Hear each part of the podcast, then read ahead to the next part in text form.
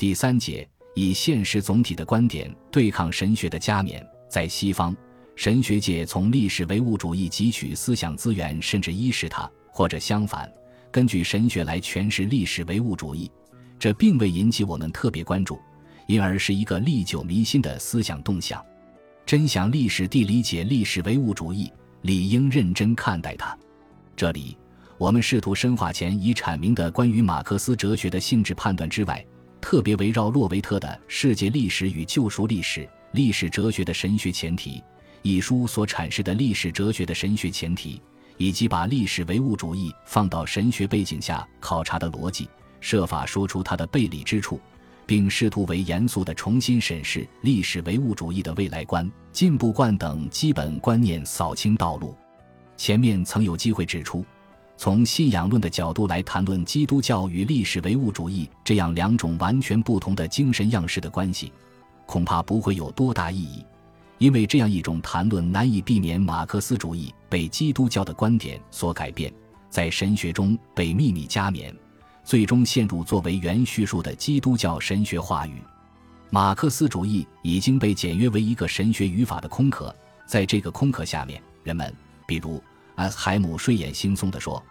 我对马克思的著作并没有多想，便同他的见解一致起来了。”在今天，在这一元叙述已经丧失了社会法权的西方世界历史境遇中，这样的谈论之所以仍然更续不断。首先，只是反映了基督教神学想维持自己独特的言说样式，又想对公共知识域的社会批判进行干预的意图。尽管有时其意图在形式上以更为复杂的形式出现。不过，由于马克思对资本主义的批判与他对宗教的批判是齐头并进的，所以有人认为，在马克思的思想中隐含并存在着一种神学诠释学，把世俗化社会当作一种宗教状态去研究与批判。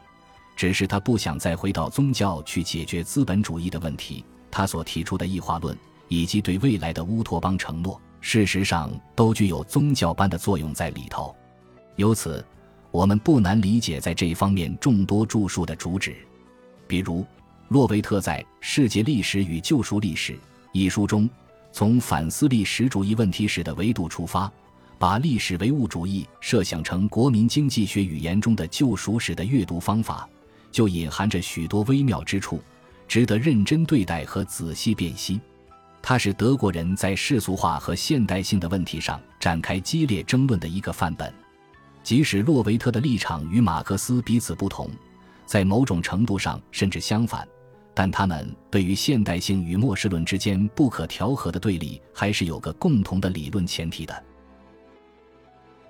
本集播放完毕，感谢您的收听。喜欢请订阅加关注，主页有更多精彩内容。